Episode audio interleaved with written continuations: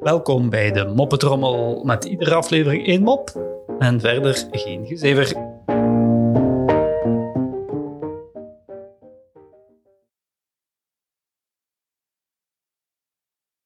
Een Nederlander, Duitser en Belg zitten in de kroeg en ze zitten wat te klagen over een vrouw. Je kent dat wel, zegt de Belg. Die vrouw van mij heeft zojuist een nieuwe keuken besteld en dat terwijl ze helemaal niet kan koken. Zegt de Duitser, dat is nog niet. Mijn vrouw had zich gerade een brandneuer Mercedes gekauft en sie kan gar niet richtig auto varen. Allee, zegt de Nederlander, mijn vrouw gaat volgende week alleen op vakantie en neemt een ganse doos condooms mee. En weet je wat? Ze heeft niet eens een piemel.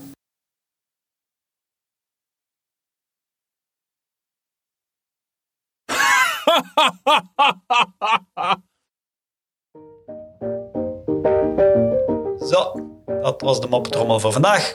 En tot morgen.